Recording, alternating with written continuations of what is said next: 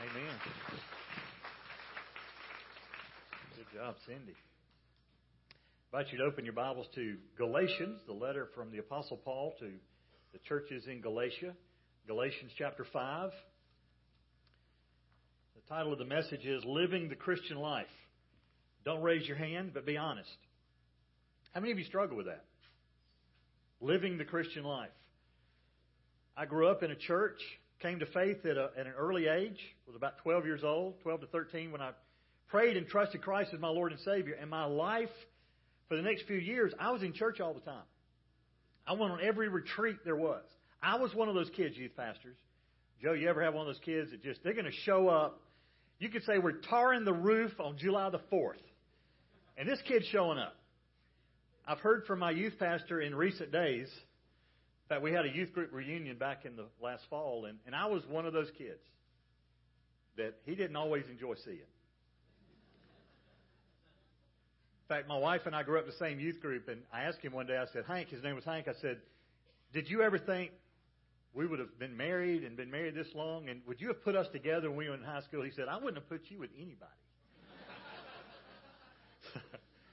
I was like, Well, thanks. That's encouraging. That's what you want to hear from your youth pastor.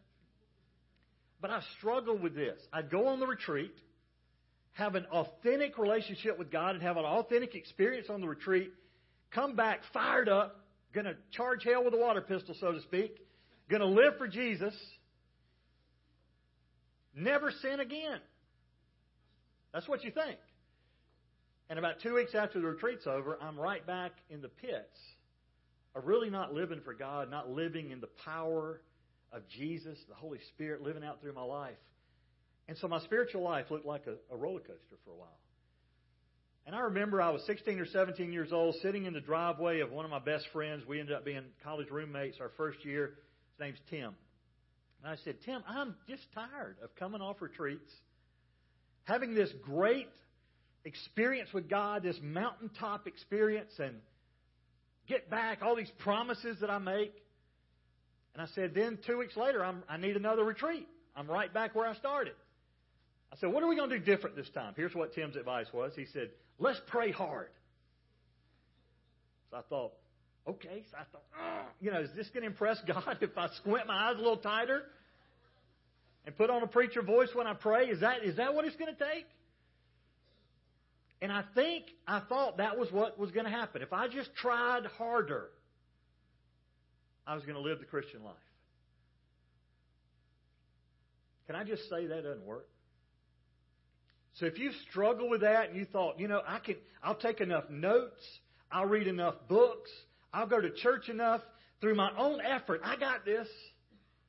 I'm going to live the Christian life. Doesn't work that doesn't work that way. And I wish I'd discovered that when I was a teenager instead of well into my 20s before I re- finally realized what it meant to just surrender to Christ. So, Paul, we're now in chapter 5 of Galatians, and most of what Paul's talked about, the L word that he's mentioned before chapter 5, is the law. And so he's teaching and preaching against legalism. He's preaching, teaching and preaching against this idea that if I can just keep the law, God will love me and I'll be accepted. Someday I'm going to face God and He's going to say, Why should I let you into heaven? And you're going to say, Because I'm a good person. And you know it. I wonder how many sorely disappointed people there are that that's the story of their life.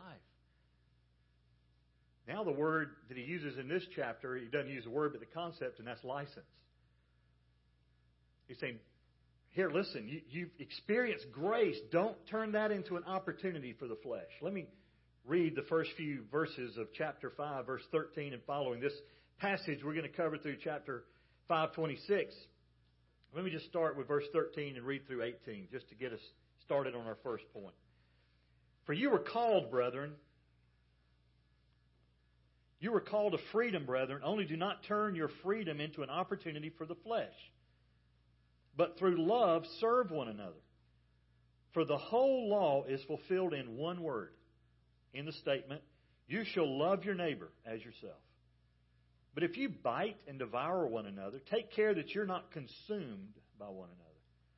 But I say, walk by the Spirit, and you will not carry out the desire of the flesh. For the flesh sets its desire against the spirit, and the spirit against the flesh, for these are in opposition to one another, so that you may not do the things you did that you please. But if you're led by the Spirit, you're not under the law. So the first thought is there's a battle. There's a conflict within.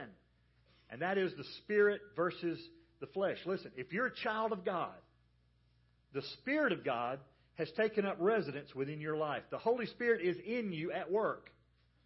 There's a problem. You still have an old nature. That according to Ephesians, Paul writes, is being corrupted. In other words, your nature's worse now than it was a year ago. If you came to Christ five years ago, your, your nature, your sin nature, is worse. Hopefully, you're becoming more and more transformed into the image of Christ. So it's less and less evident and powerful in your life, but there's still times we're part of the battle. So Paul says, You're called for freedom. You've been set free from what? First of all, from the law. That's what he's been talking about for five chapters. So these people in Galatia have, have trusted Christ as their Lord and Savior, but there's these Judaizers that are coming getting in their ears saying, that was good, but incomplete. You placed your faith in Jesus, but you got to add something to the cross, and that is do all those things in the Old Testament. Well, who wrote the Old Testament? Well, God did. God breathed it. Men wrote it down. But it was God who gave us the law in the first place. So it wasn't a bad thing, but what was the purpose of the law? It was to point us to our desperate need of a Savior. Why? Because we couldn't keep the law. Has anybody ever lived that perfectly kept the law? Jesus. This is one time the Sunday school answer is correct. This is one time when the pastor says, uh, ask a question, just say Jesus, you got it right. He's the only one that lived a perfect life. Has anyone here ever lived a perfect life? No. If you were tempted to raise your hand, don't. God knows. Your friends know. So Paul says, You've been called for freedom, only don't let that fact become an opportunity for the flesh. The word opportunity is a military term, it was the base of operation by which attacks were launched. And he's saying, Listen, rest in your freedom, rest in the fact you have liberty in Christ. Only don't take the grace of God and cheapen it by thinking, well, you know, I'm forgiven. I can live any way I want to. If you believe that, you don't understand grace. You really don't understand relationship with God. There's some people are afraid of preaching about grace because they're thinking, man, if people in the church really understood God's grace, they'd go out and sin willfully. No, they wouldn't. So teach grace in all of its fullness, and that's what Paul's saying. Don't allow this new freedom, the grace of God, you receiving what you didn't deserve, freedom. Don't allow that to turn into the starting point for sin. Christian freedom is not a freedom to sin, it's a freedom from sin. And then Paul gets to this one word, love. He says, through love, serve one another. The whole law could be fulfilled in this one word. Remember, somebody, a man, came to Jesus in the Gospels. We read the story in Matthew 22, the Pharisees were constantly trying to trick Jesus. They were trying to come up, let's come up with a question that we can ask that Jesus can't answer. So one of them came up to him one night and said, What's the greatest commandment? And honestly, I think part of the reason they were wanting to know the greatest commandment is they realized we can't keep the Ten Commandments, much less those hundreds and hundreds of other commandments in the Old Testament. If we can just keep one or two, then maybe they'll give us credit. And so they came up and said, What's the greatest commandment? You remember what Jesus said? Love the Lord your God with all your strength, soul, mind. That's the greatest commandment. And the other one is just like it love your neighbor as yourself. Repeated here by the Apostle Paul. That one word, four letter word, love. You know what? Look at the Ten Commandments. The first four have to do with our relationship with God. If we genuinely loved God, we wouldn't have idols. We wouldn't take His name in vain which serve Him and Him only. And the second, the sixth commandments have to do with our neighbor. If we really loved our neighbor, we wouldn't steal from them. We wouldn't commit adultery with them. We wouldn't lie. We wouldn't murder.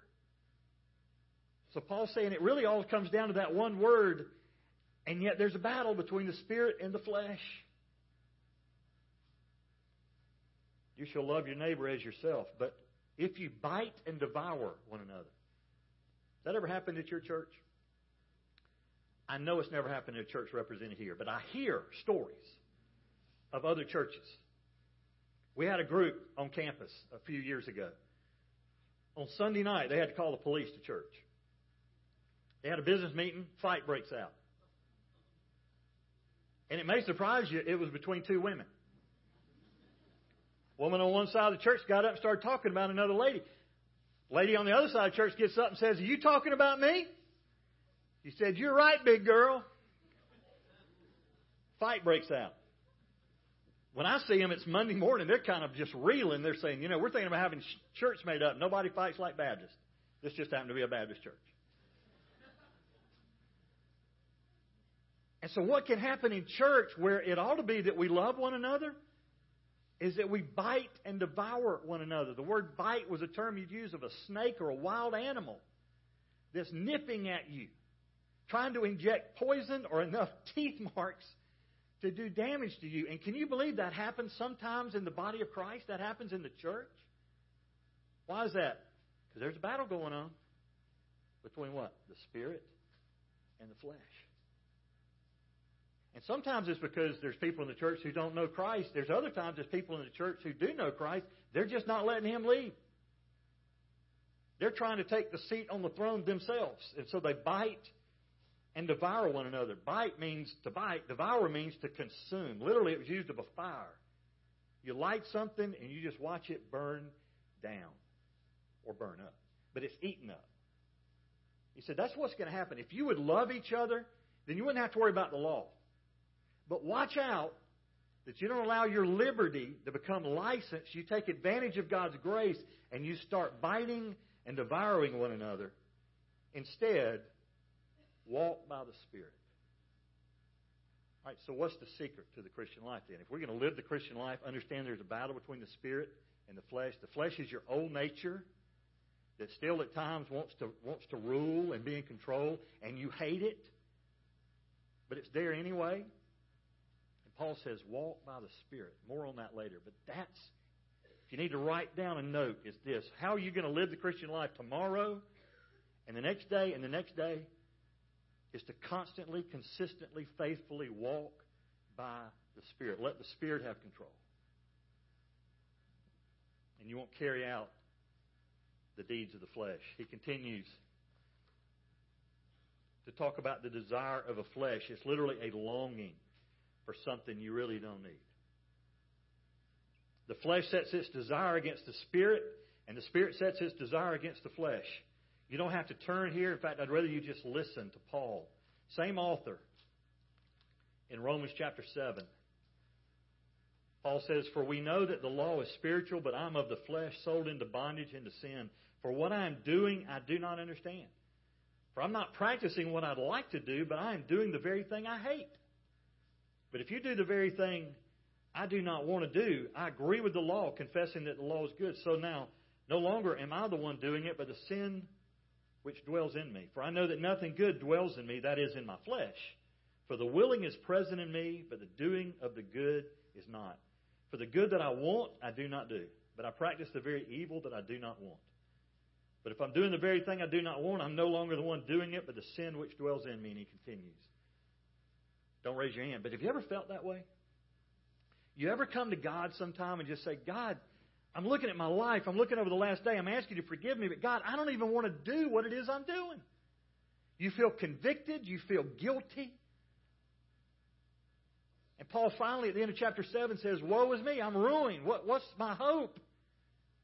And verse 1 of chapter 8 says, There's now no condemnation for those who are in Christ. That blows my mind. Paul says, Yes, I see growth in my life, but you know, this is the Apostle Paul we're talking about. Chapter 7 of Romans saying, you know what, there's still sin. There's still things I don't want to do that I'm doing. And the things I do want to do, I'm not doing. There's still periods of disobedience in my life that I wish wasn't there. But I'm glad to know that I'm not condemned because of the grace of God. So be careful that we don't use that thought for license. Be careful how we treat one another. The enemy wants you to have a casual attitude towards sin. The enemy wants it to be all about you. The enemy wants you to constantly be looking out for your rights and privileges, and everybody else is here just to serve you. And Paul turns that totally around and says, No, through love, we ought to serve one another. In fact, what did Jesus say? Matthew 20. Son of Man didn't come to be served, but to serve. In fact, gave his life as a ransom for many. So that's the spirit versus the flesh. And then he's going to give us an illustration. He's going to, he's going to give us a distinct difference in the next few verses, 19 through 23.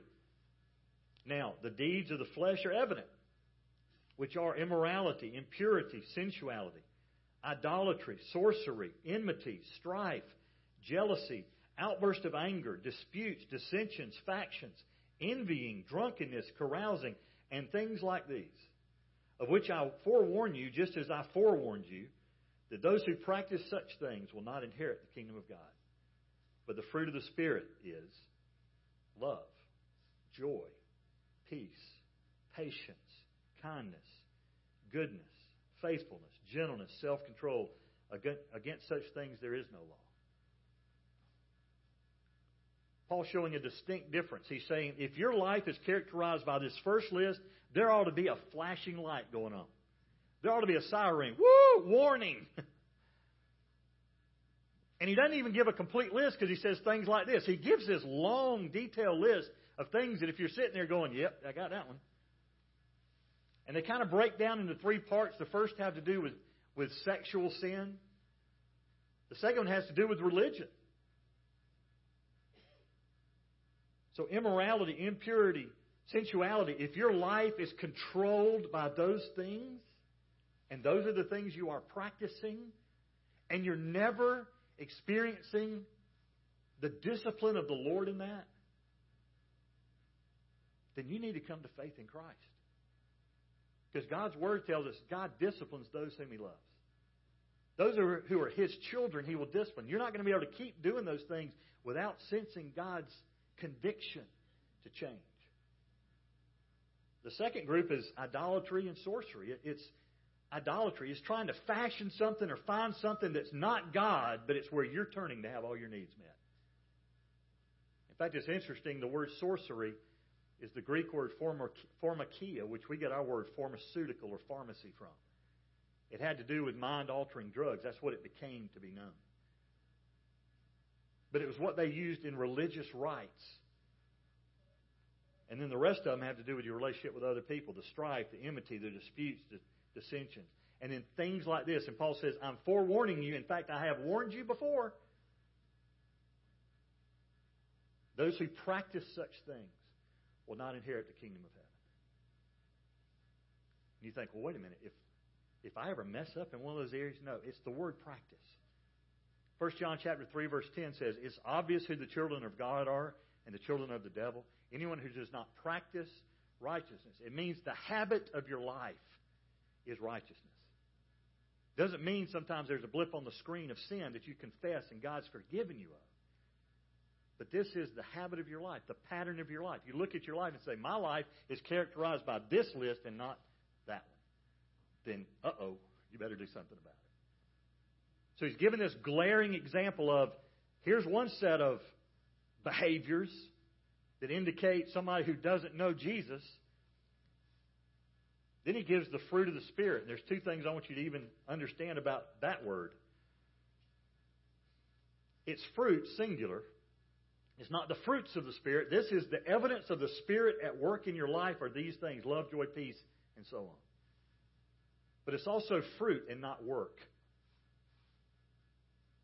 You're never going to see an apple tree straining to produce apples. But here's what could happen. You sit in a church service like this and you hear those nine things and you think, well, I don't see those evidenced in my life enough or at all. So I'm going to strain and make that happen. I'm going to love people. Apart from Christ in your life, that isn't going to work.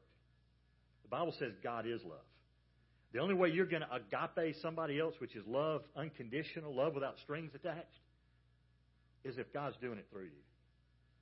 You cannot produce this fruit on your own. It's got to be a fruit of the Spirit. joy. You're not going to experience joy apart from a relationship with Jesus Christ. You're saying, Well, I'm happy. There's a big difference in happiness and joy. Happiness is dependent on external circumstances. Some of you are going to go to a buffet for lunch, and you're going to be happy until the bill comes. and you're on your way home thinking, Why did I eat so much? See, all that's external. Joy is internal. Joy comes because of the Spirit's presence in your life. I saw a sign in a bookstore sometime, and sometimes Christian bookstores have cheesy signs. This was a good one. It says, Joy is not the absence of sorrow, it is the presence of God. You can experience joy even in the midst of dark times in life. Why? Because it's not externally produced, it's internally. It's the presence of God in your life. Peace, just a tranquility of heart, of knowing that you're right with God. In fact, the Bible says that God can give a peace that passes understanding. What does that mean? It means you could be in the midst of horrible circumstances and yet still be overwhelmed by the peace of God, His presence in your life. Paul goes on and lists nine things that are fruit, that are evidence of the Spirit of God in your life. Ever picked apples? Last couple of years, we've gone up to the mountains of North Carolina in September, October, and and picked apples. And there's one apple orchard that I really like because you pay like ten dollars and get a bag, and then you walk through and eat all the apples you want, and then just fill the bag up when you're done and go home with your ten dollars worth of apples. Well, what I've discovered is you'll you'll get to a section where all those trees are the same, but some of the apples taste better on some trees. So what you do is like try this tree. You figure, well, all the apples on that tree are going to taste pretty much the same. So we're going to get, you finally find one that tastes good. So that's when you load your bag up. That's what Paul's saying is there's there's a goodness produced by the Spirit of God in your life, and it's the fruit of these things. It's a good tree. And that tree's not straining, it's just what happens because it's an apple tree. Well, what happens because you're a child of God is fruit will be produced. And there's spiritual growth involved, so you're going to see some a little more evident than others, some a little stronger than others. But you ought to see in your life the pattern, the practice, the habit of your life is more this than that. So those are the fruit of the Spirit, not your works. And listen, don't leave here with this list of nine things in your head saying, I'm going to try harder. I want to be able to go to people next week and say, See these nine things? Do you see them in my life? You wait till next week. You can't produce this fruit. You can't produce apples if you're not an apple tree. You can't produce spiritual fruit if you're not a believer, if you're not a child of God. In fact, the most frustrating thing in life, because I talk to people like this that grew up in the church and were frustrated, ready to give up on the Christian life. Why? Because they never trusted Christ. They just tried to live like a Christian. They tried to act like something they weren't. So if that's you this morning, if you see this list, the immorality, the impurity, if you see that as more the habit of your life, give your life to Christ. Allow Him to forgive you of this and start working on you. Because it's the Spirit doing it in your life, not you. Last thing, last two verses. Paul closes this section by simply saying, Live by the Spirit. Verse 24 Those who belong to Christ Jesus have crucified the flesh with its passions and desires.